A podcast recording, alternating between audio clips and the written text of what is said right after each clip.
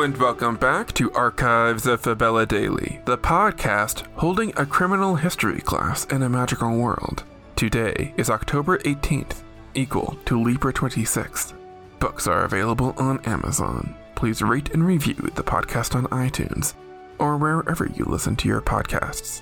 And hit that subscribe button for more great stories right in your feed. October eighteenth, thirty-three A D is the date heartbroken by the deaths of her sons, Nero and Drusus, and banished to the island of Pandatera by Tiberius, Agrippina the Elder dies of self-inflicted starvation. But in the magical wonderland of Fabella, a noble woman wasn't so noble. I'm Dylan Foley, and this is Archives of Fabella.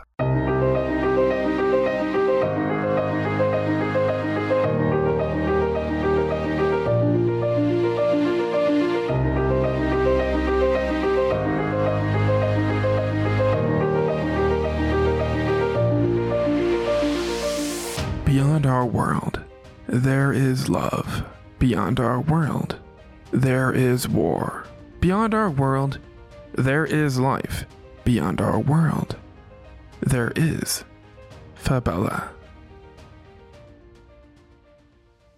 Libra twenty-sixth, forty thirty-three F Y, Fabella year, equal to October eighteenth, thirty-three A D, Earth year. It's the age of monsters in Fabella, an era full of dragon attacks and tyrants. The kingdom of Tokobet is an exclusive home to trolls in the continent of Oslar, situated where Shanghai would be on a map of Earth. The royal Shurin dynasty lords over the land. Madame Tela Shuren rules beside her husband, Wulu Shuren. She's just a heartbeat away from the throne of Tokobet, but even that is too far for her.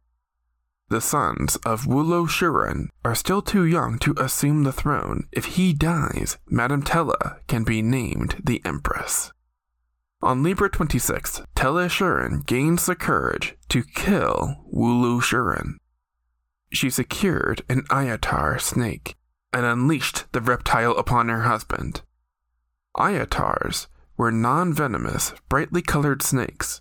Though an ayatar bite could not carry venom, they were large constrictors. Unlike other snakes, ayatars did not shed their skin. An ayatar could actually stretch and grow their body so they could fully contain their prey. On the flip side, they could also tighten the muscles to shrink and fit inside small holes or burrows.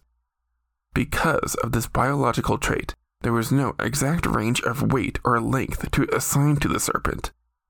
A popular theory seemed to be that if an ayatar wanted to, they could wrap themselves around the entire world. They could be considered the largest and smallest snakes in Fabella. The ayatar snake constricted its body around Wulu Shuren, squeezing him to death. Tela Shuren accomplished her goal. There was just one problem. The whole charade was seen by a gardener named Suto Fusa. Suto Fusa hurries to alert palace officials to the emperor's death. But although he's done the right thing, he's failed to think about one small detail. Tela Shuren, as empress, is judge, jury, and executioner. She doesn't try to cover up the murder scene. Everyone knows she's guilty. But it doesn't matter. She's the rule of law now that the emperor is dead. Suto Fusa is tossed into the dungeon to rot for running to the authorities. In ancient Fabella, royals really could get away with anything, even murder.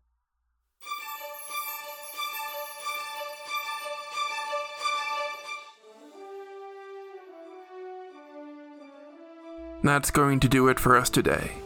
Subscribe now to get more new episodes right in your feed. Rate and review the podcast on iTunes or wherever you listen to your podcasts. Send your questions to archives of fabella at gmail dot com. Archives of Fabella is created, produced, and hosted by Dylan Foley, with music by Garrett Ferris and AudioBlocks. Books are available on Amazon, in ebook and paperback. As always, look outside of what is possible and think about what might be.